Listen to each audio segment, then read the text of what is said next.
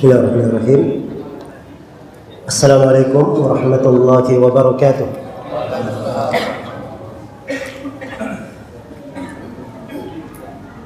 Alhamdulillahi rabbil alamin wal aqibatu lil muttaqin. Asyhadu an la ilaha illallah wahdahu la syarika lah. Syahadatan arju biha an-najata yaumaddin wa asyhadu anna Muhammadan عبده ورسوله سيد الأنبياء والمرسلين صلى الله عليه وعلى آله وأصحابه ومن تبعهم بإحسان إلى يوم الدين أما بعد kaum muslimin dan muslimat hadirin dan hadirat jemaah salat maghrib yang saya hormati dan saya muliakan Alhamdulillah kita bersyukur kepada Allah Subhanahu wa taala atas segala karunia dan nikmatnya. Semoga Allah Subhanahu wa taala selalu melimpahkan kepada kita semua taufik dan hidayah serta menaungi kita semua di bawah afiat, keselamatan dan kebaikan di dunia dan di akhirat. Dan semoga Allah Subhanahu wa taala menjadikan kita semua sebagai hamba-hambanya yang selalu menghiasi kehidupannya dengan keimanan kepada Allah dan amalan salih yang mendekatkan kepadanya. Dan semoga majelis yang baik ini pertemuan kita antara maghrib dan isya ini dalam suasana selesai melaksanakan sebuah kewajiban sebagai seorang muslim dan muslimah solat maghrib secara berjamaah Kemudian kita menunggu sholat isya sambil kita mendengarkan dari ayat-ayat Al-Quran dan hadith-hadith Rasulullah Sallallahu Alaihi Wasallam. Maka ini adalah nikmat yang sangat besar. Ya, sebab seorang hamba sepanjang dia duduk menunggu ke sholat berikutnya, maka itu dicatat sebagai orang yang sedang sholat. Semoga Allah melipat gandakan pahala untuk kita semua dan selalu menjaga kita semua di atas kebaikan dan semoga Allah memberikan uh, pahala yang sebesar-besarnya untuk pihak takmir masjid atas kesempatan yang diberikan dan kepada seluruh kawan-kawan yang menjadi sebab terselenggaranya acara yang baik ini. Kaum muslimin dan muslimat rahimani wa rahimakumullah. Di awal tema pembahasan kita ini saya ingin membacakan sebuah hadis dari Nabi sallallahu alaihi wasallam. Hadis ini sebuah kaidah agung di dalam kehidupan. Barometer yang harusnya selalu kita pegang di dalam menghadapi berbagai perubahan situasi dan kondisi di dalam hidup ini. Eh, hadits yang saya maksud diriwayatkan oleh al-Imam Muslim Ibnu Al-Hajjaj di dalam kitabnya As-Sahih dari sahabat yang mulia Suhaib bin Sinan Ar-Rumi radhiyallahu anhu. Ini sahabat Suhaib bin Sinan Ar-Rumi, orang Rom. Beliau meriwayatkan hadis ini. Dan Nabi Shallallahu Alaihi Wasallam, Subhanallah punya sahabat-sahabat bukan asal orang Arab, orang Ajam. Iya. Tapi bersamaan dengan itu ditinggikan derajatnya karena keislamannya, keimanannya dan keilmuannya. Ini Suhaib bin Sinan Ar-Rumi yang meriwayatkan hadis ini. Ada Salman Al-Farisi. Ya. Ada Bilal bin Abi Rabah Al-Habashi orang Habasya. Mereka bukan dari asal Arab. Tapi Allah mengangkat derajat seseorang itu bukan dilihat dari nasab dan bukan dilihat kepada warna kulitnya, bukan dilihat kepada bahasanya. Tapi inna akramakum indallahi atqakum. Sungguhnya yang paling mulia di antara kalian di sisi Allah adalah siapa yang bertakwa. Suhaib bin Sinan Ar-Rumi meriwayatkan dari Nabi sallallahu alaihi wasallam bahwa Rasulullah sallallahu alaihi wasallam bersabda, "Ajaban bi amril mu'min إن أمره كله له خير. وليس ذلك لأحد إلا للمؤمن. إن أصابته سراء شكر فكان خيرا له. وإن أصابته ضراء صبر فكان خيرا له. رسول الله bersabda ajaban li amril mu'min. Betapa menakjubkan perkara seorang mukmin menakjubkan mengherankan suatu hal yang mengagumkan sekali perkara seorang mukmin ini iya siapa yang memperhatikannya dia akan takjub melihatnya maka ini dianggap suatu hal yang ajaib oleh Nabi Shallallahu Alaihi Wasallam tapi subhanallah banyak dari kita yang tidak memperhatikannya. Dianggap sebagai hal yang apa? Hal yang biasa. Perkara yang kita kurang cermati. Padahal ini salah satu hadis yang kalau dicermati dengan baik ini yang membuat hidup ini menjadi bermakna. Akan membuat setiap kondisi dan keadaan yang kita hadapi, suka maupun duka, lapang maupun sempit, senang maupun susah akan menjadi indah seluruhnya apabila seorang mengamalkan kaidah dari hadis ini. Sebab Nabi berkata, menajubkan perkara seorang mukmin. Seluruh perkaranya adalah kebaikan. Seluruh perkaranya adalah kebaikan. Walaysa dzalika ahadin illa lil mu'min dan hal yang seperti ini tidak terjadi kepada siapa pun kecuali pada seorang mukmin. Iya. Jadi ini hanya terjadi pada siapa? Pada seorang mukmin saja. Bagaimana mereka ini seorang mukmin ini? Kata Nabi, "In asabat kusarra syakar, fakana khairan lah." Kalau dia mendapatkan kelapangan, mendapatkan kesenangan dia bersyukur maka menjadi kebaikan baginya. Wa in asabat kalau dia mendapatkan bahaya kesusahan sabar dia bersabar maka ada khairan lah maka baik lagi yang dia dapat. Iya. Jadi ini menakjubkan sekali perkara seorang mukmin. Di kondisi apa pun dia selalu dapat kebaikan. Di kondisi dia mendapatkan nikmat, mendapatkan kelapangan, mendapatkan kesenangan, dia menegakkan sebuah ibadah, dia dapat kebaikan. Itu ibadah syukur di sini. Di kondisi dia mendapatkan ujian, cobaan, kesempitan, bahaya, dia bersabar, maka dia mendapatkan kebaikan. Inilah keajaiban pada kehidupan seorang mukmin yang patut kita cermati di sini. Iya. Patut kita perhitungkan. Tapi ingat syarat awalnya. Nabi menyebutnya untuk seorang mukmin harus diwujudkan mana keimanan dulu pada diri. Sebab ini syaratnya. Apabila seorang mengerti apa itu iman, dia dia beriman dengan keimanan yang benar, maka dia akan mendapatkan dari kebaikan ini. Iya.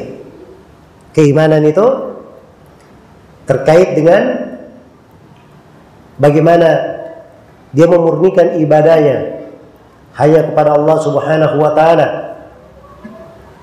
Dia meninggalkan segala bentuk kesyirikan. Kemudian dia menerapkan dari seluruh rukun keimanan berupa keimanan kepada Allah, para malaikat, kitab-kitab para rasul, keimanan kepada hari akhirat dan keimanan kepada takdir yang baik dan yang buruknya. Dan dia laksanakan dari cabang-cabang keimanan. Berbagai bentuk dari keimanan ini. Jadi pensyaratan untuk seorang mukmin. Iya. Dan keimanan itu terkait dengan keyakinan di dalam hati, ucapan dengan lisan dan amalan dengan anggota tubuh. Maka syarat ini apabila terpenuhi, Maka di sinilah keajaiban kehidupan seorang mukmin. Di kondisi apa pun, dia selalu dapat kebaikan. Di keadaan apa pun, hidupnya selalu bernilai ibadah. Hidupnya selalu bernilai ibadah. Iya. Inilah yang harus kita pahami. Ini fikih yang harus didalami. Harus didalami. Dan hendaknya dipijak oleh seorang mukmin dalam kehidupannya. Sebab sayang sekali kalau dia hidup berlalu dari umurnya, berlalu dari waktunya. Umur dan waktu ini akan dihisap oleh Allah pada hari kiamat. Dipertanggungjawabkan kecil dan besarnya yang tampak maupun yang tidak tampak, yang zahir maupun yang batinnya, tetapi dia tidak perhatian dengan umurnya tersebut. Berlalu waktunya, hari-hari kehidupannya, dia tidak memijaknya di atas nilai-nilai ibadah. Hidup ini selalu bergulir. Iya, bersilih ganti. Tidak ada dalam kehidupan seorang itu senang saja. Tidak ada dalam hidup itu seorang kena musibah terus. Hidup itu dibuat oleh Allah bersilih ganti. Itu ketentuan dari Allah. Watilkan ayyamu nudawiluha bainan nas. Itulah hari-hari kehidupan. Kami buat bersilih ganti di tengah manusia. Hari ini ada yang sedih, iya. Mungkin di hari esok dia bergembira. Hari ini ada yang datang, besok ada yang pergi. Hari ini mungkin dia memperoleh kelapangan, lusanya mungkin dia di dalam kesempitan. Hari ini dia menang, mungkin besok dia kalah. Itu hari-hari kehidupan dipersilih gantikan di tengah manusia. Dan hidup memang adalah ujian dan cobaan. Allah Subhanahu wa taala yang menegaskan seperti itu. Iya.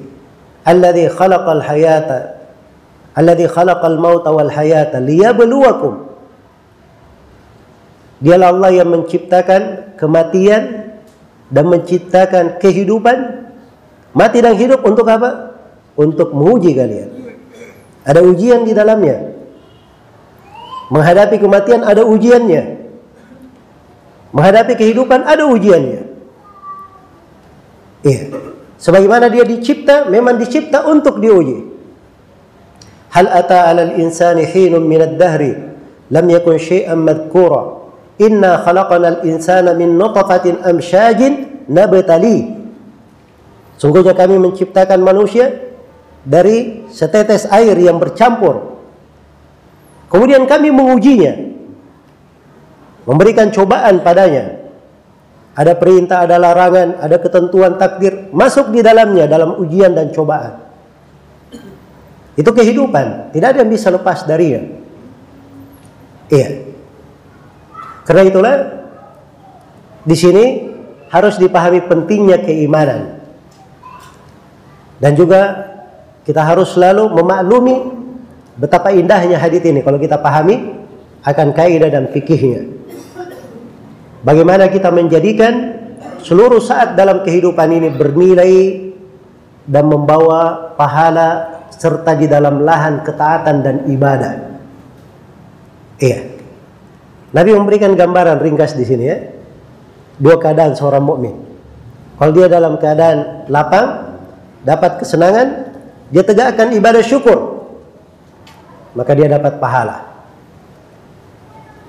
Di kondisi dia kena kesempitan, ujian dan cobaan, dia tegakkan ibadah sabar. Dapat pahala lagi. Kebaikan lagi untuknya. Di semua keadaan dia baik. Di semua keadaan dia baik. Memperoleh kebaikan. Iya. Karena itu di ujian dan cobaan hal yang paling penting untuk dipahami bagaimana seorang menjalani ujian dan cobaan itu dan bernilai pahala baginya. Bernilai pahala baginya. Sebab dalam ujian dan cobaan banyak bentuk-bentuk ibadah di dalamnya bentuk-bentuk ibadah di dalamnya. Di dalam ujian dan cobaan. Seorang diuji dan dicoba. Dia bersabar. Maka kesabarannya ini memperoleh pahala dan kesabaran itu sendiri sudah merupakan apa? Sudah merupakan ibadah yang sangat besar. Iya. Pahala yang tidak terhingga. Karena itu dikatakan dalam Al-Qur'an, "Innama yuwaffas sabiruna ajrahum bighairi hisab." Sesungguhnya orang-orang yang bersabar itu disempurnakan balasan untuk mereka tidak ada batasannya. Tidak ada batasannya. Maka derajat ibadah yang pertama dihadapi ketika menghadapi ujian dan cobaan adalah kesabaran. Dan sabar itu dia menahan jiwanya untuk tidak memberontak, tidak meronta, tidak berkeluh kesah. Dia tahan dirinya untuk menerima ketentuan Allah Subhanahu wa taala. Itu sabar namanya. Ada jenjang lebih tinggi dari sabar. Di pintu ibadah yang lain. Pintu ibadah yang lain. Di tengah musibah, di kena musibah, mungkin dia ada jenjang ibadah yang lain namanya ridha. Ridha terhadap ketentuan dan kehendak Allah Subhanahu wa taala. Iya, ini lebih tinggi ya daripada sabar. Kalau sabar itu dia menahan, tapi masih ada gejolak diri. Kalau ridha tidak, jiwanya tenang. Dia terima ketentuan Allah. Dia berserah diri. Iya.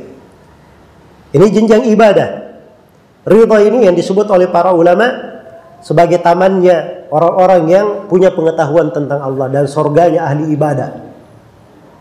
Tempat peristirahatan orang-orang yang beribadah kepada Allah itu ridho. Dia mungkin dapat jenjang lebih tinggi lagi daripada itu. Ketika kena musibah dan petaka, ada namanya bersyukur. Ya, syukur di sini lebih tinggi tingkatannya. Iya. Ketika dia kena musibah dan petaka, malah dia bersyukur kepada Allah. Bersyukur kepada Allah. Ini lebih tinggi daripada ridha. Sebab syukur, jiwanya itu tenang, menerimanya, bahkan dia mensyukuri Allah subhanahu wa ta'ala terhadap ujian dan cobaan.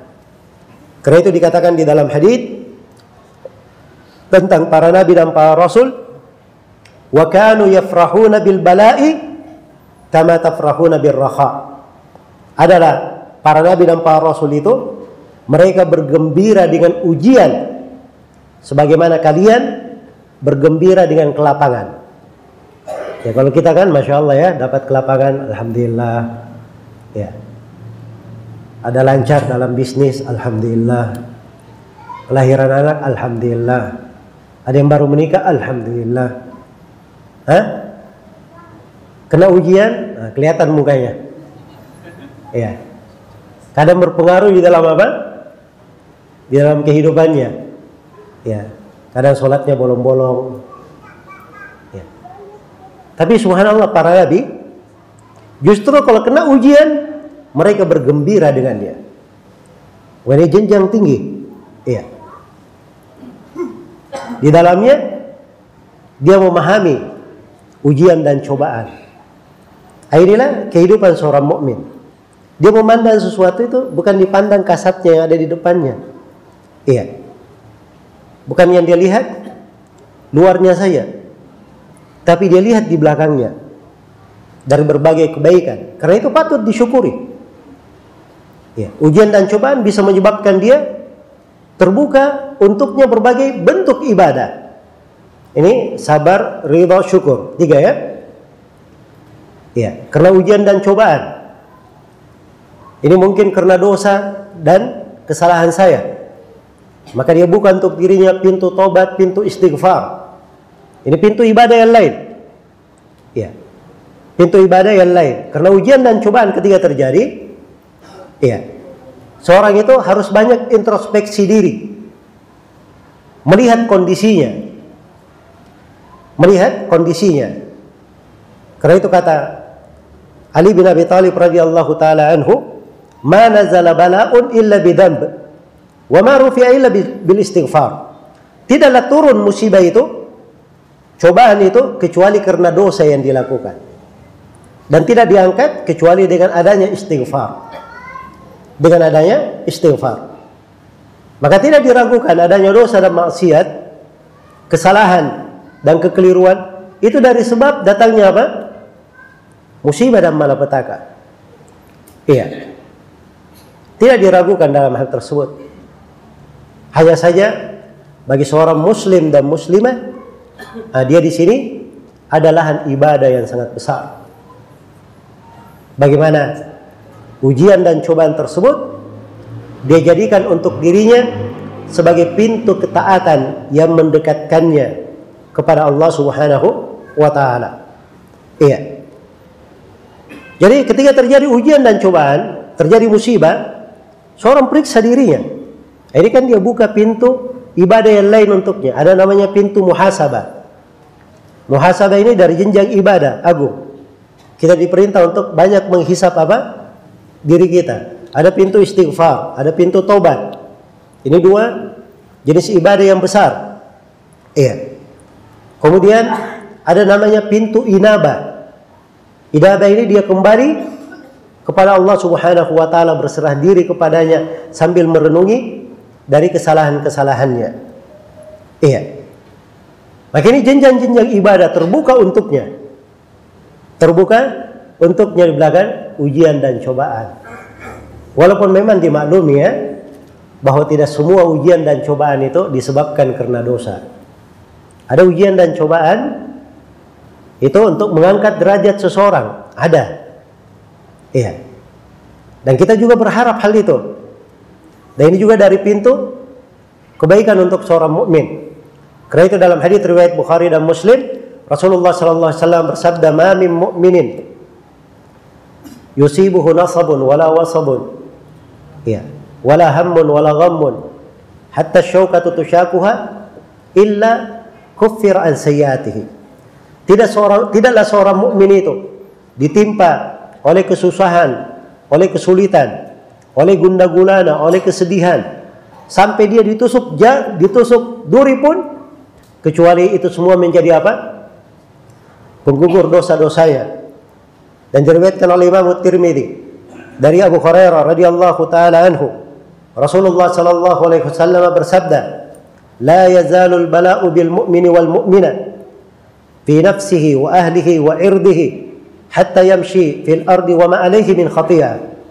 Terus menerus ujian dan cobaan pada seorang mukmin dan mukminah, pada dirinya, pada keluarganya, pada kehormatannya, sampai dia berjalan di atas muka bumi dan tidak menyandang satu dosa pun. Ujian dan cobaan menjadi apa? Penggugur dosa-dosanya. Dan kadang ujian dan cobaan itu adalah bukti kekuatan agama seseorang. Bukti kekuatan agama seseorang. Karena itu dalam hadis Sa'ad bin Abi Waqqas, riwayat Imam Ahmad dan selainnya, Rasulullah sallallahu alaihi wasallam menjelaskan asyaddun nasi bala'an al-anbiya thumma al-amthal thumma al-amthal fal amthal Manusia yang paling berat ujiannya adalah para nabi. Kemudian siapa yang semisal dengan mereka? Kemudian siapa yang semisal dengan mereka? Iya. Jadi ujian dan cobaan itu banyak sebabnya turun kepada hamba. Ya. Tapi seorang jangan tertipu pada dirinya. Ya, terlalu pede. Wah ini ujian untuk mengangkat derajat saya. Ya. Ini ujian menunjukkan agama saya hebat. Tidak seperti itu. Seorang mukmin ketika datang ujian, dia lupakan itu tadi terkait dengan dirinya. Dia introspeksi diri. Ini pintu ibadah yang lain. Iya. Karena dari kekuatan ibadah seorang hamba, baiknya ibadah seorang mukmin kalau dia selalu memandang dirinya dengan pandangan kekurangan. Nah, ini saya belum beribadah kepada Allah dengan sebenar-benar ibadah. Saya masih main-main menjalankan ketaatan. Ya, sholat saya ini masih perlu saya perbaiki. Jangan pikirannya, oh mbak, sholat saya sudah mantap kok. Ya, saya sudah sholat lima waktu. Itu tangga saya bolong-bolong di sana. Ya. Nah boleh seorang melihat seperti itu pada dirinya. Dia harusnya melihat pada dirinya dengan apa? Pandangan selalu merasa dirinya kurang. Iya. Kurang. Kurang di dalam beribadah kepada Rabbnya harusnya dia lebih banyak bersyukur lagi apalagi nikmat itu sangat banyak diberikan kepadanya karena itu Nabi kita Nabi Muhammad sallallahu alaihi wasallam ya beliau ini adalah manusia yang telah diampuni dosa-dosanya apa yang telah lalu dan apa yang akan datang Orang yang paling bertakwa kepada Allah, paling takut kepadanya. Ya. Nabi yang merupakan sebaik-baik nabi dan rasul. Bersamaan dengan itu, beliau sholat malam sampai pecah-pecah kedua kakinya. Ditanya oleh Aisyah, kenapa engkau melakukan itu ya Rasulullah? Kata beliau, apala aku dan syakura? Tidakkah pantas saya menjadi seorang hamba yang pandai bersyukur? Dua sifat. Hamba dan apa? Pandai bersyukur. Ini dua sifat yang besar dari sifat kenabian. Iya. Karena memang seperti itu kondisinya. Seorang jangan memandang pada dirinya ada kesempurnaan. Harusnya dia pandang dirinya dengan pandangan kekurangan. Iya, harusnya dia lebih banyak taat lagi, lebih giat lagi untuk beribadah kepada Allah Subhanahu wa taala. Maka begitu terjadi musibah dia perbaiki diri. Dia introspeksi diri. Apalagi banyak dari musibah dan malapetaka itu disebabkan karena perbuatan tangan-tangan manusia. Dosa-dosa dan kesalahan. Bahar al-fasadu fil barri wal bahri bima kasabat aydin nas liyudhiqahum ba'd alladhi amilu la'allahum yarji'un. Telah tampak kerusakan di daratan dan di lautan. Kenapa tampak? Disebabkan karena perbuatan tangan-tangan manusia. Maka ujian ini datang kepada mereka supaya mereka merasakan sebagian dari perbuatannya. Ini sebagian perbuatan dia rasakan, bukan semuanya. Andai kata Allah setiap kali kita keliru, langsung kita dihukum, habis kita semua, ada yang tersisa di atas muka bumi. Iya. Tapi kita diberi ujian sedikit. Untuk apa? La'allahum yarji'un. Supaya mereka apa? Supaya mereka kembali bisa bertobat, memperbaiki dirinya, memperbaiki dirinya. Maka di belakang ujian dan cobaan itu, coba kita memandangnya dengan pandangan syar'i. Pandangan seorang mukmin. Iya. Jangan dipandang dengan pandangan seorang yang tidak mengenal keimanan. Pandangan orang yang hanya melihat kehidupan dunia. Ya. Pandang dengan pandangan seorang mukmin. Itu baru indah kehidupan itu. Apa pun kondisi yang dihadapi, keadaan yang menerpanya di dalamnya ada pintu-pintu ibadah baginya. Pintu-pintu ibadah. Iya. Pintu ibadah yang lainnya yang terbuka ketika terjadi ujian dan cobaan. Dia bisa merenungi kebesaran Allah Subhanahu wa taala. Inilah ketika ujian turun, tidak ada yang bisa menolak kehendak Allah. Sebesar apa pun makhluk itu di dunia. Apa pun dari kekayaan yang dia miliki, Bagaimanapun dari kekuatan, kekuasaan yang berada di sisinya. Begitu Allah menetapkan sesuatu, tidak ada yang bisa menolaknya. Iya. Maka di sini dia merasa dirinya sebagai seorang hamba, dia renungi firman Allah, "Ya ayuhan nas, antumul fuqara'u ila Allah, wallahu huwal ghaniyul hamid." Wahai sekalian manusia, kalian ini adalah orang-orang yang fakir kepada Allah. Kalian fakir, miskin kepada Allah Subhanahu wa taala. Dan dialah Allah yang maha kaya lagi maha maha terpuji. Ini jenjang ibadah yang lain terbuka baginya. Iya. Maka di dalam keberadaan seorang mukmin pandai melihat kondisi kehidupannya, menempatkannya di pintu-pintu ibadah, menjadikannya sebagai lahan-lahan ketaatan, inilah hal yang menakjubkan dari kehidupan seorang mukmin. Di kondisi apa pun, dia ibadah. Iya. Di kondisi apa pun dia apa? Dia beribadah kepada Allah Subhanahu wa taala. Dunia itu tidak menjadi sempit baginya karena adanya orang-orang yang ingin memboliminya. Adanya ujian disebabkan karena keboliman atau tangan manusia. Tidak menjadi sempit baginya.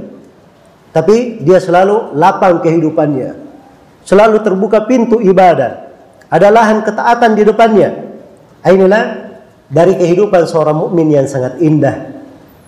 Iya. Ini renungan dari pijakan-pijakan dasar bagaimana seorang hamba membuat kehidupannya penuh dengan kebaikan. Inilah yang dikatakan oleh Nabi ajaban li amril mukmin.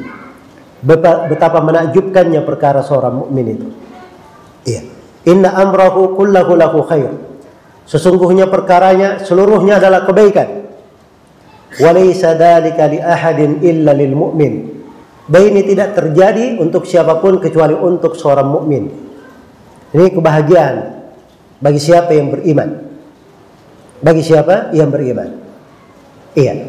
Kemudian nilai ibadah yang lainnya yang hendaknya kita perhatikan. Ketika terjadi musibah dan malapetaka adalah seseorang itu mengambil pelajaran apa sebab-sebab yang menyebabkan datangnya musibah dan malapetaka harus dia pelajari. Iya. Dia pelajari pada dirinya. Mungkin ada dosa yang dia kerjakan. Ada perbuatan yang apa namanya? menyebabkan turunnya kesalahan turunnya musibah tersebut. Karena itu para sahabat Rasulullah sallallahu alaihi wasallam ya pernah bertanya, kenapa kita bisa tertimpa kekalahan? Ya, di perang Uhud. Maka dijawab kepada mereka akan hal itu. Itu disebut di surah Ali Imran. Kisah tentang kekalahan para sahabat itu. Allah berfirman, "Awalam ma asabatkum musibatun qad asabatum mithlaiha, qultum anna hadha?" Qul huwa min indi anfusikum. Apakah ketika kalian ini tertimpa musibah, padahal kalian sebelumnya sudah dapat dua kali kemenangan? Iya. Ketika musibah datang kalian bertanya dari mana bisa datang musibah ini? Maka jawablah wahai Nabi Muhammad kepada mereka bahwa musibah ini berasal dari diri-diri kalian. Ah, ini sahabat. Ya, orang yang paling mulia setelah Nabi dan Rasul. Disuruh introspeksi diri. Apalagi kita. Masa kita pikirnya kena musibah, oh, ini karena mengangkat derajat saya. Ya, ini mengugurkan dosa saya. Nah, dia harus perbaiki diri introspeksi diri. Iya. Baik. Maka ketika dia memperbaiki dirinya, dia mencari apa sebab-sebabnya, merenunginya, melihat. Dan ini diterangkan di dalam Al-Quran di berbagai tempat. Agar supaya kita mengambil pelajaran. Ketika Allah subhanahu wa ta'ala jelaskan kebinasaan beberapa umat sebelum kita. Allah firman فكأي من قرية أهلكناها وهي ظالمة فهي خاوية على أروشها وبئر مؤطلة وقصر مشيد أفلم يسيروا في الأرض فتكون لهم قلوب يأكلون بها أو آذان يسمعون بها فإنها لا تعمى الأبصار ولكن تعمى القلوب التي في الصدور. Betapa banyak dari negeri yang kami telah binasakan dalam keadaan dia zalim. Disebutkan sebab kebinasannya karena apa? Karena kezaliman. Iya. Maka engkau melihat atap-atap rumahnya itu sudah jatuh ke bawah menutupi rumah itu.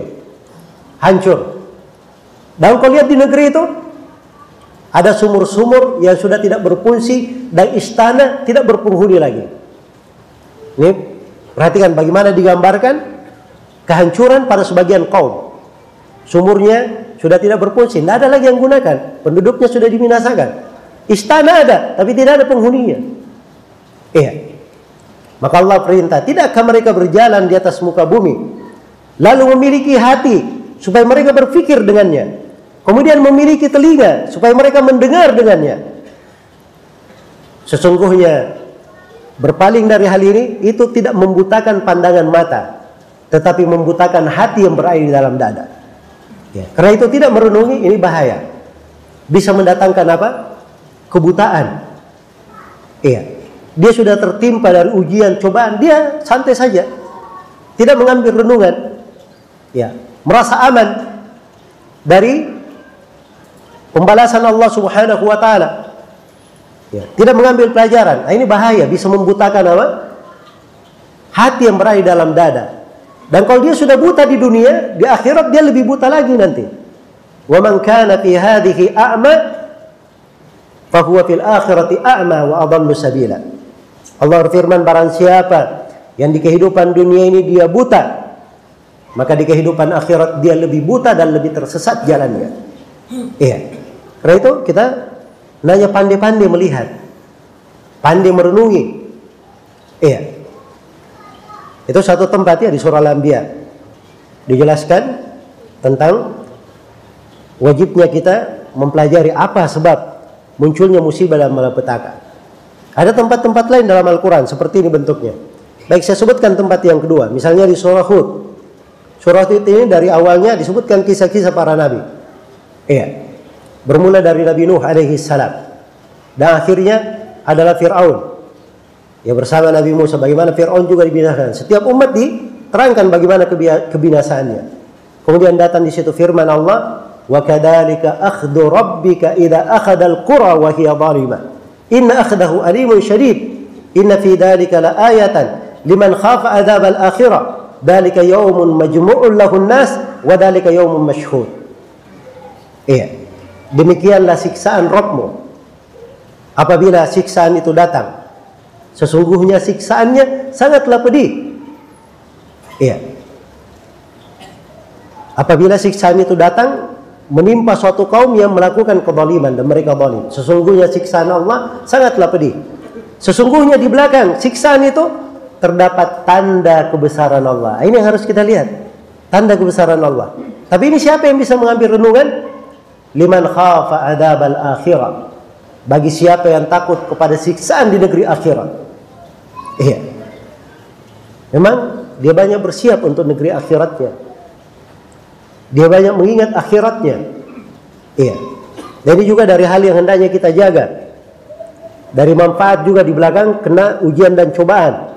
Ketika kita diuji dan dicoba mungkin pada kita ini hati kita ini kurang bagus. Kecintaan kepada dunia lebih banyak. Maka Allah berikan teguran supaya keindahan negeri akhirat lebih terang di dalam hati. Lebih terang di dalam hati. Karena dunia kapan lebih mendominasi, eh, ini dari sebab kehancuran dan kebinasaan. Telah syah di dalam hadis riwayat Bukhari dan Muslim, Rasulullah sallallahu alaihi wasallam bersabda, "Wallahi mal faqru akhsha alaikum, walakin akhsha an tubsata alaikum ad-dunya fatanafasuha kama kama busitat ala alladziina min qablikum fatanafasuha kama tanafasuha fatuhlikakum kama ahlakatkum kata beliau demi Allah bukanlah kefakiran yang saya khawatirkan terhadap kalian tapi saya khawatirkan atas kalian dibukakan untuk kalian dunia iya karena itu jangan ada yang berbangga dunia dibukakan untuknya wah ini negara ini maju teknologinya wah ini hebat perekonomiannya begini dan begitu. Ya. Jangan takjub dengan hal yang seperti itu. Sebab umat ini mereka tidak akan dibinasakan oleh Allah dengan kefakiran. Itu tidak dikhawatirkan oleh Nabi kefakiran terhadap mereka. Ujiannya malah di dunia. Pada harta. Dalam riwayat At-Tirmidzi di hadits lain Rasulullah bersabda, "Likulli ummatin fitnah wa fitnatu ummati al-mal." Setiap umat itu ada fitnahnya, ujiannya. Dan ujian fitnah di tengah umatku adalah harta. Ya. Jadi Nabi berkata demi Allah bukan kefakiran yang saya khawatirkan atas kalian. Tapi yang saya khawatirkan atas kalian dibukakan untuk kalian dunia. Sebagaimana telah dibukakan untuk orang-orang sebelum kalian. Kemudian kalian berlomba-lomba di dalam menggapainya. Sebagaimana orang-orang sebelum kalian berlomba-lomba di dalam menggapainya. Kemudian dunia ini membinasakan kalian sebagaimana orang-orang sebelum kalian telah dibinasakan oleh dunia. Iya. Maka ini renungan yang mendalam. Ketika musibah turun, seorang memperbaiki kondisi dirinya. Dia lebih mempercantik kondisi negeri akhirat di dalam jiwanya. Iya. Jangan kita seperti orang-orang yang dicela di dalam Al-Quran. Ya'lamuna zahiran minal hayatid dunya wa hum anil akhirati hum ghafirun. Dia sangat tahu gemerlap dari kehidupan dunia. Ya. Jadi kalau terkait dengan dunia hebat sekali. Semua jalan untuk mengais, menggapai, menghasilkan dunia dia punya. Tahu caranya. Ya, punya ilmunya, punya pengetahuannya. Ya, tahu jalan-jalannya. Tapi terhadap kehidupan akhirat dia adalah orang yang lalai. Tidak ngerti bagaimana jalannya ke akhirat. Apa pintu-pintu ibadah? Ya, seorang mukmin tidak seperti itu. Iya. Seorang mukmin selalu menjaga dirinya di atas kebaikan hal yang mendekatkannya kepada Allah Subhanahu wa taala. Maka dari kewajiban kita kita lihat apa sebab-sebab datangnya musibah dan malapetaka. Sebab paling pokoknya yang mendatangkan musibah dan malapetaka adalah terjadinya kesyirikan dan kekafiran kepada Allah Subhanahu wa taala. Iya. Karena itu perhatikan dalam Al-Qur'an. Ini luar biasa ya. Allah Subhanahu wa taala memberikan sebuah pedoman untuk kita semua. Wa qalu ittakhadha ar-rahmanu walada. Laqad ji'tum syai'an idda. Takadu as-samawati yatafattarna minhu wa tanshaqqu al-ardu wa takhirru al-jibalu hadda. Anda aulir rahmani walada wa ma yanbaghi lirrahmani an yattakhidha walada. Mereka berkata, Allah Ar-Rahman memiliki anak. Iya. Ini apa ini ucapan apa ini? Ada yang berkata Allah punya anak. Ini apa ini? Ini kekafiran sekaligus kesyirikan. Bukan saja mempersekutukan dalam ibadah, dia katakan datnya Allah apa? Itu ada cabangnya, beranak. Ya. Ini orang Yahudi mengatakan Uzair anak Allah. Orang Nasara mengatakan Isa anak Allah. Kaum musyrikin mengatakan para malaikat anak perempuan Allah. Maka Allah berfirman, kalian telah mendatangkan perkara yang sangat mungkar. Perhatikan, tatkala kekafiran dan kesyirikan terjadi, apa yang Allah terangkan, hampir saja langit itu meleleh karenanya. Kondisi langit, hampir langit meleleh karenanya. Dan hampir saja bumi itu terbelah. Dan hampir saja gunung itu runtuh. Tatkala mereka mengatakan Allah memiliki anak, padahal tidaklah pantas Allah itu memiliki anak. Dikasih bahasa yang paling lembut, mendalam, tapi paling mengenainya. Tidak pantas Allah memiliki anak. Iya. In kullu man fis samawati wal ard illa atir rahmani abada. Tidak ada yang di langit dan di bumi kecuali akan datang menghadap kepada Allah sebagai hamba. Laqad ahsahum wa addahum adda wa kulluhum atihi yaumal qiyamati farda. Sungguh Allah telah menghitung mereka dengan sangat detail dan setiap dari mereka akan datang menghadap kepada Allah sendirian mempertanggungjawabkan amalannya. Kok bisa? Allah yang menguasai langit dan bumi, semua yang di langit dan bumi akan menjadi hamba, datang menghadap kepadanya dikatakan memiliki apa? Memiliki anak. Ya. Ketika ini terjadi, bagaimana kondisi langit? Bagaimana kondisi bumi? Bagaimana kondisi eh? pegunungan? Ya. Ini kalau Allah Subhanahu wa taala tidak menahannya, maka ini semua dari makhluk-makhluk Allah ini akan menimpahkan ke apa? Kemarahannya kepada makhluk. Iya. Karena itu kekafiran, kesyirikan ini adalah hal yang apa? Sangat besar Demikian pula adanya dosa-dosa dan maksiat. Iya. Adanya dosa-dosa dan maksiat. Karena itu berbagai umat yang dihancurkan disebutkan di situ fakullan akhadna bidzambihi. Setiap dari mereka kami siksa karena dosanya. Di ayat yang lain fahlaknahum bidunubihim. Kami binasakan mereka dilan, dikarenakan karena dosa-dosa mereka. Ya, sebab ke, sebab yang lain dari sebab turunnya musibah dan malapetaka adalah hilangnya kesyukuran, tidak bersyukur kepada Allah Subhanahu wa taala. Iya. Kesyukuran dibalas dengan kekafiran. Daraballahu mathalan qaryatan kanat aminatan mutma'innatan ya'tiha rizquha ragadan min kulli makan fakafarat bi an'umillah fa'adaqaha Allahu libasal ju'i wal khawfi bima kanu yasna'un. Allah membuat perumpamaan sebuah negeri. Negeri ini tadinya aman dan sentosa Rezekinya datang berlimpah ruah dari berbagai tempat. Tapi apa yang terjadi? Mereka kafir terhadap nikmat-nikmat Allah. Maka Allah membuat mereka merasakan pakaian kelaparan dan pakaian ketakutan. Dibahasakan musibah itu dengan nama pakaian. Coba kalau bayangkan pakaian selalu melekat pada dirinya. Bersamanya di mana pun dia berada. Ini luar biasa musibahnya. Iya. Ini disebabkan karena perbuatan mereka sendiri perbuatan mereka sendiri. Ketika terjadi dari dosa-dosa dan maksiat ini, itu berbagai bentuk. Adanya orang yang menahan zakatnya, adanya orang-orang yang melakukan zina, adanya orang-orang yang melakukan riba, adanya orang-orang yang berhukum dengan selain hukum Allah Subhanahu wa taala, adanya orang-orang yang membangkang kepada pemerintahnya, adanya orang-orang begini dan begini. Berbagai dosa disebutkan, disebutkan ancaman-ancaman tersendiri untuk dosa-dosa ini. Iya ancaman tersendiri untuk dosa-dosa tersebut. Kadang sebagian orang kalau ditanya kenapa kamu bikin dosa, katanya saya bikin dosanya. saya sendiri yang menanggungnya. Iya. Kenapa kamu buat gini? Oh, saya pakai harta saya. Kenapa yang kamu yang kamu yang ribut? Iya. Saya berbuat begini, itu kan perbuatan saya bukan kamu, tidak usah kamu urus. Ya, ini orang tidak mengerti bahwa dia berbuat, tapi perbuatan dosa itu bisa juga menimpa apa?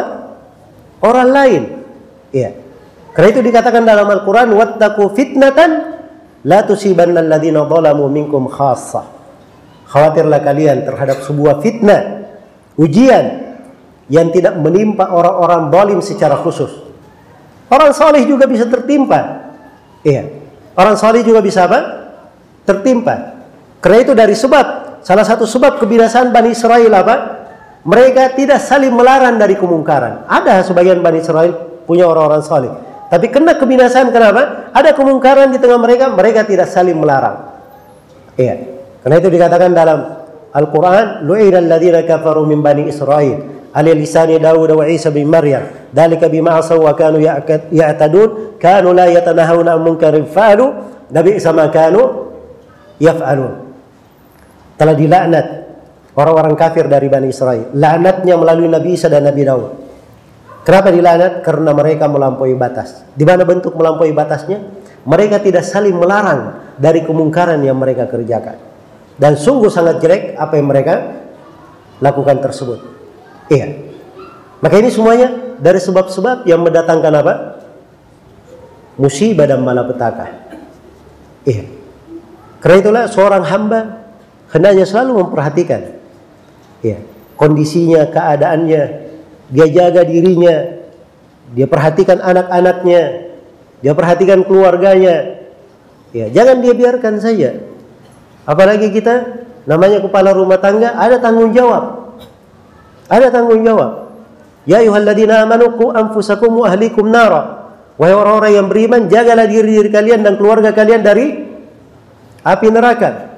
Nabi sallallahu alaihi wasallam sendiri Allah Subhanahu wa taala berfirman kepadanya, "Wa andir ashiratakal aqrabin." Beri peringatan kepada keluargamu yang terdekat. Ya, tidak dibiarkan. Baik. Kayaknya uh, kita break dulu atau kita sholat isya dulu dengarkan adzan isya. Saya nggak tahu ya apakah pada isya? Langsung tanya jawab saja atau saya lanjutkan sedikit? Hah? baik saya berikan sedikit nanti saya belum berbicara solusinya. Ini baru berbicara bagaimana merenungi. Ya. Baik insya Allah setelah isya saya berikan beberapa hal yang Dengannya kita bisa menolak musibah dan malapetaka dan kita bisa menjaga diri di atas apa? Kebaikan wallahu taala. Subhanakallahumma bihamdik asyhadu an la ilaha illa anta astaghfiruka wa atubu ilaik walhamdulillahi rabbil alamin. Baik, kemudian di kesempatan terakhir ini bahwa pada musibah dan malapetaka itu pada ujian dan cobaan itu pasti ada selalu jalan keluar. Iya. Allah Subhanahu wa taala memberikan padanya jalan keluar. Pain namal usri yusra, innamal usri yusra. Bersama kesusahan ada kemudahan, bersama kesusahan ada kemudahan. Iya. Maka di sini perlu saya terangkan beberapa hal Hal-hal ini adalah perkara-perkara penting yang hendaknya selalu kita ulangi dalam kehidupan mana-mana yang hendaknya selalu mewarnai dari kehidupan kita di atas muka bumi ini. Yang pertama dari jalan keselamatan. Solusi yang dengannya seseorang itu bisa memelihara dirinya dari musibah, petaka, memperbaiki dirinya adalah dia memperbaiki dari keimanannya. Yang keimanan ini merupakan tauhid dan meninggalkan segala bentuk kesyirikan. Dia beribadah kepada Allah, memurnikan ibadah hanya untuknya. Meninggalkan segala peribadatan kepada selain Allah. Apa saja dari bentuk kesyirikan dia tinggalkan. Apabila dia menjaga dirinya di atas hal ini, inilah yang membawa keamanan karena Allah telah menjaminnya. Di dalam Al-Quran Allah subhanahu wa ta'ala berfirman Alladzina amanu walam yalbisu imanahum bidhulmin ulaika lahumul amnu wa hum muhtadun Orang-orang yang beriman Orang-orang yang beriman dan tidak menodai keimanannya dengan kesyirikan. Di sini di teks ayat kezaliman ya, tapi zalim yang dimaksud kesyirikan. Karena di ayat yang lain dikatakan inna syirka dzulmun azim. Sungguhnya kesyirikan itu adalah kezaliman yang paling paling besar. Jadi orang yang beriman dan tidak menodai keimanannya dengan kesyirikan, mereka inilah orang-orang yang akan mendapatkan keamanan. Dijamin untuknya keamanan. Aman dari hal yang mengkhawatirkannya, aman dari bahaya, aman dari musibah. Dan ditambah lagi wahum muhtadun. Dan mereka selalu berada di atas hidayah. Diberi petunjuk oleh Allah pada hal yang terbaiknya, perkara yang paling indahnya.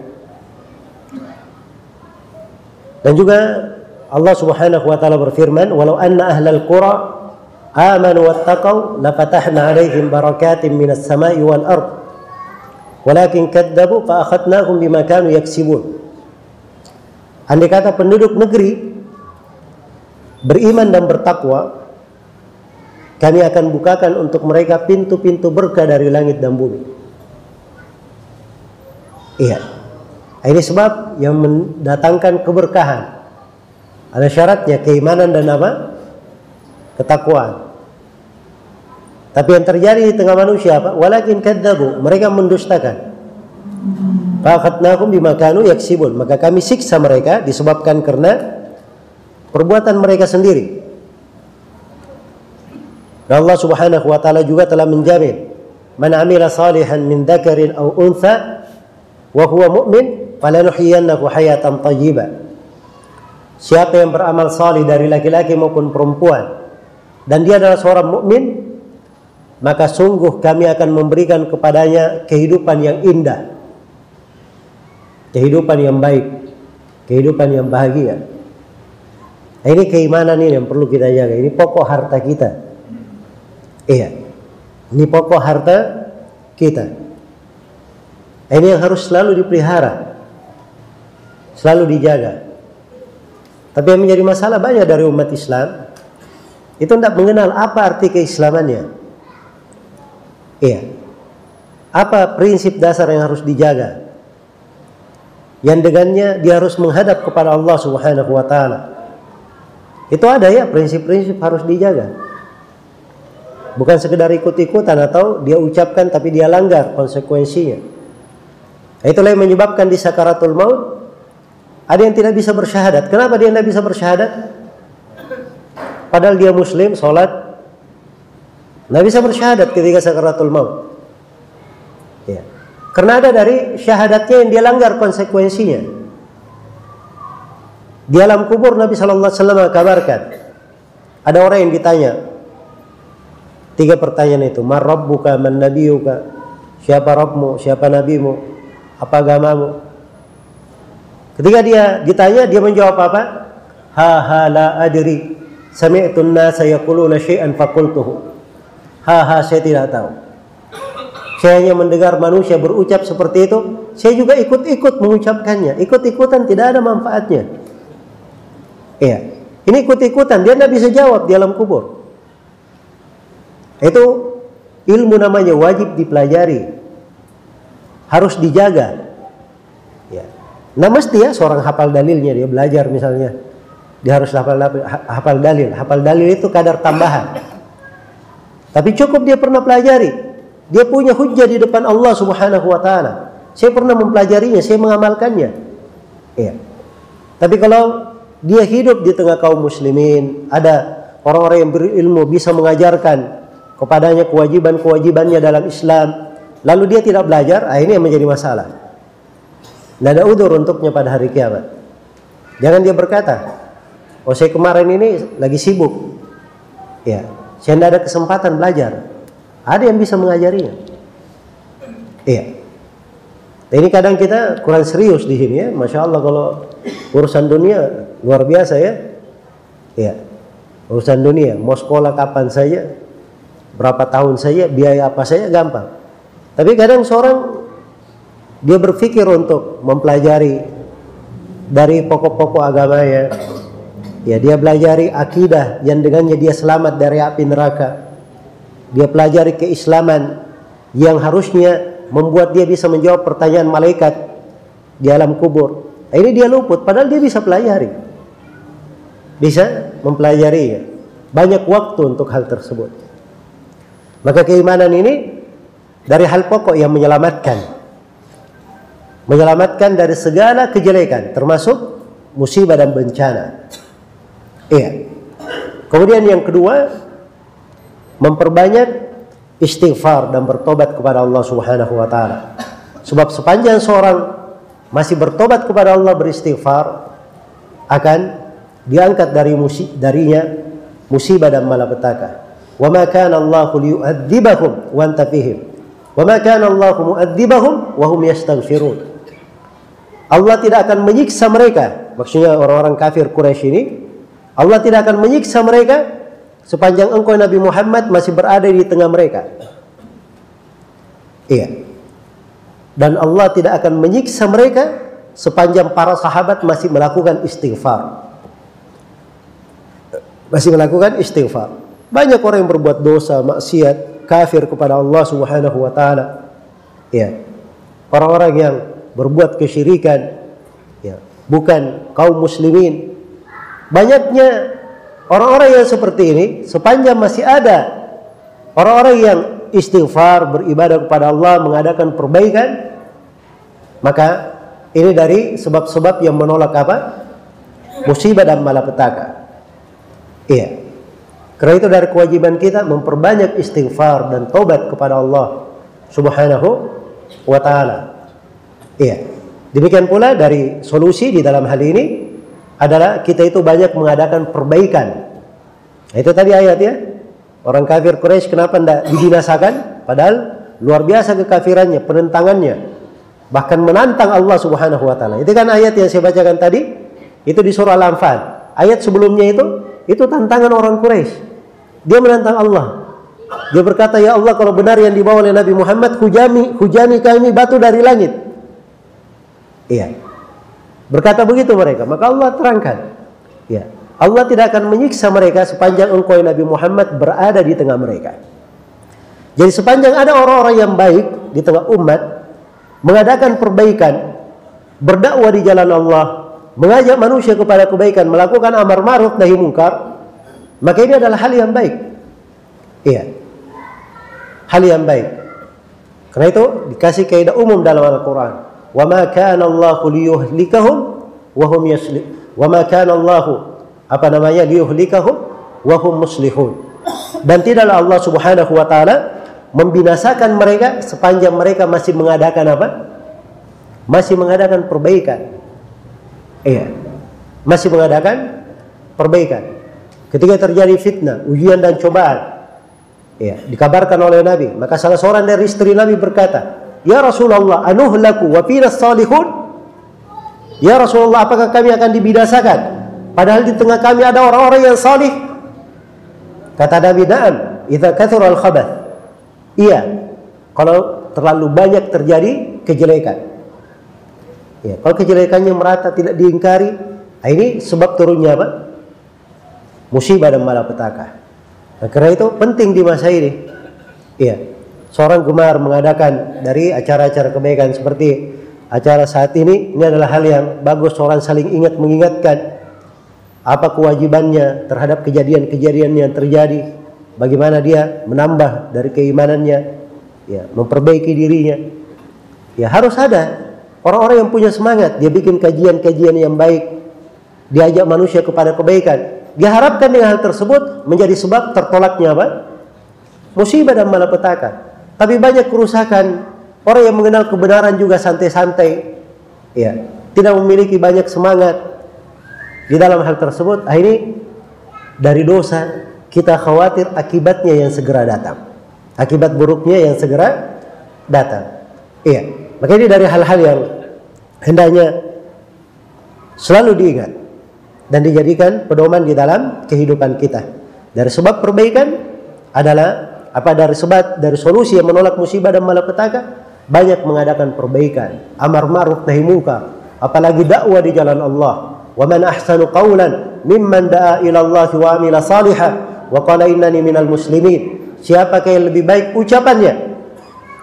Ya, ini uslub bahasa Arab ya. Kalau kita bahasakan bebas, tidak ada yang lebih baik ucapannya dari orang yang berdakwah di atas jalan Allah dan dia beramal salih, kemudian dia berkata, "Saya adalah orang-orang yang berislam." Ya, maksudnya dia tampakkan dari tauhidnya, dari kemudian ibadahnya kepada Allah Subhanahu wa taala. Kemudian solusi yang lain, pijakan yang lain di masa ujian dan cobaan, kita harusnya selalu menjaga diri kita di atas kesyukuran. Bersyukur terhadap nikmat dan karunia Allah Subhanahu wa taala. Ya, Allah berfirman, "Ma yaf'alullahu bi'adabikum in syakartum wa amantum." Allah tidak perlu menyiksa kalian sepanjang kalian itu bersyukur dan beriman. Itu syarat. Iya. Ingin tertolak dari siksaan, ujian dan cobaan? Ya. Allah tidak perlu menyiksa kalian sepanjang kalian apa? Bersyukur dan beriman. Ini kesyukuran. Wa itta'adana rabbukum la in syakartum la azidannakum wa la in kafartum inna adabi lasyadid. Jika Rabb kalian mengumumkan andai kata kalian itu bersyukur aku akan menambah nikmatku dan apabila kalian itu kufur maka sesungguhnya siksaanku sangatlah pedih. Apa itu syukur? Hah? Syukur itu harus terpenuhi padanya lima syarat. Baru dikatakan dia bersyukur. Syarat yang pertama ketundukan hamba kepada Allah. Dia punya khudu, ketundukan kepada Allah Subhanahu wa taala atas segala nikmat yang Allah berikan. Dia tunduk. Yang kedua, kecintaan kepada Allah. Ini rukun syukur. Dia cinta kepada Allah yang memberikannya apa? Memberikannya nikmat. Iya. Ini makna kadang kita kurang hayati ya di dalam kehidupan ini. Padahal nikmat Allah luar biasa banyaknya. Iya. Kita ya kalau ada orang yang membantu, memberikan hal yang baik, masya Allah. Ya, kadang kita kenang selama kita hidup. Hah? Selama hidup, dikenal apalagi di kondisi susah dibantu. Ada orang di kondisi misalnya dia punya keluarga yang sakit, harus segera ditolong. Dia datang kepada saudaranya, ya, tolong pinjamin saya duit. Misalnya 5 juta. Saya ingin obati keluarga saya, nanti saya ganti. Ya, maka saudaranya kalau memberikan pinjaman kira-kira bagaimana? Dia syukuri atau tidak? Dia syukuri kan? Ayo ambil ini 5 juta. Ya. Terus 5 juta itu ditambah lagi sama dia. Nih, 5 juta yang lainnya. 10 juta. Tidak usah kamu pinjam, ambil saja gratis. Ya, bantuan dari saya. Kira-kira bagaimana? Hah? Kita diberi nikmat oleh Allah lebih daripada itu. Ya. Pernah nggak kita merasa bersyukur seperti itu? Dan harusnya kita selalu tanya diri kita terhadap apa? Ya, nikmat-nikmat yang Allah berikan kepada kita. Banyak dari nikmat yang kewajiban syukur harus ditegakkan. Karena itu kita harusnya selalu cinta kepada Allah yang memberi nikmat ini. Jadi syarat yang kedua tadi dari syarat syukur kecintaan kepada Allah yang memberi nikmat. Kemudian yang ketiga dari syarat syukur pengakuan di dalam hatinya bahwa segala nikmat itu datangnya dari siapa? Datangnya dari Allah. Ini dalam hati dia akui. Ya, sebagaimana firman Allah, "Wa ma bikum min ni'matin famin Allah." Nikmat apa pun yang ada pada kalian, maka nikmat itu datangnya dari Allah. Yang keempat dari syarat syukur, dia puji Allah dengan lisannya. Selalu dia puji Allah, alhamdulillah. Dia makan alhamdulillah, dia minum alhamdulillah. Dapat kebaikan alhamdulillah alladhi bi ni'matihi tatimus salihat. Kena ujian alhamdulillahi ala kulli hal. Kan itu diperintah kan? Diajarkan oleh Nabi membaca alhamdulillah di seluruh keadaan. Ya. Itu kesyukuran terhadap apa? Kesyukuran terhadap nikmat. Dan yang terakhir dari syarat kesyukuran kepada nikmat, nikmat ini hendaknya digunakan pada hal yang dicintai dan diridhai oleh Allah Subhanahu wa taala. Kita periksa nikmat itu. Jangan sampai digunakan pada hal yang dibenci. Karena setiap nikmat akan dipertanyakan. Walatus alunna yawma idin apa? anin na'im. Sungguh kalian semua pada hari kiamat akan ditanya tentang segala nikmat. Baik. Jadi ini uh, lima hal yang dengannya seseorang itu mendapat solusi yang bagus di belakang musibah dan malapetaka. Ada hal-hal yang lain, tapi waktu membatasi kita. Ada terkait dengan berpegang teguh terhadap Al-Quran dan As-Sunnah Demikian seorang itu giat mempelajari ilmu agama sebab di dalam ilmu agama itu terdapat segala solusi untuk kejelekan. Dan tidaklah ilmu agama kuat di sebuah tempat kecuali sedikit kejelekan di tempat itu. Dan tidak ilmu agama lemah di sebuah tempat kecuali banyak kejelekan di tempat tersebut. Juga dari solusi banyak berdoa. Banyak berdoa. Seorang mukmin itu selalu terikat hatinya. Iya. Maka ini juga salah satu dari apa namanya hikmah di belakang musibah dan petaka Kadang seorang tertimpa musibah karena hal tersebut membuat dia semakin mendekat kepada Robnya, semakin memohon, meminta dengan segala ketulusan. Ya mungkin kalau dia tidak kena musibah, tapi dia tidak berdoa seperti itu. Ya, tapi ketika kena musibah dia berdoa. Maka ini doa adalah hal yang hendaknya dijaga, dipelihara dan diperhatikan. Demikian pula kesabaran, itu adalah solusi yang baik. Ya, demikian pula seorang itu Ya, yang terakhir dia selalu menanamkan makna ketakwaan di dalam hidupnya. Takwa dalam segala keadaan. Takwa artinya menjalankan segala yang diperintah, meninggalkan segala yang dilarang. Allah telah menjamin wa may yattaqillaha yaj'al lahu makhrajan wa yarzuqhu min haitsu la yahtasib. Barang siapa yang bertakwa kepada Allah akan diadakan untuknya jalan keluar. Segala hal yang dihadapi dengannya dia akan mendapatkan jalan keluar wallahu taala alam. Baik ini mungkin yang bisa saya sampaikan untuk tema materi kajian kita untuk pertemuan ini. Iya.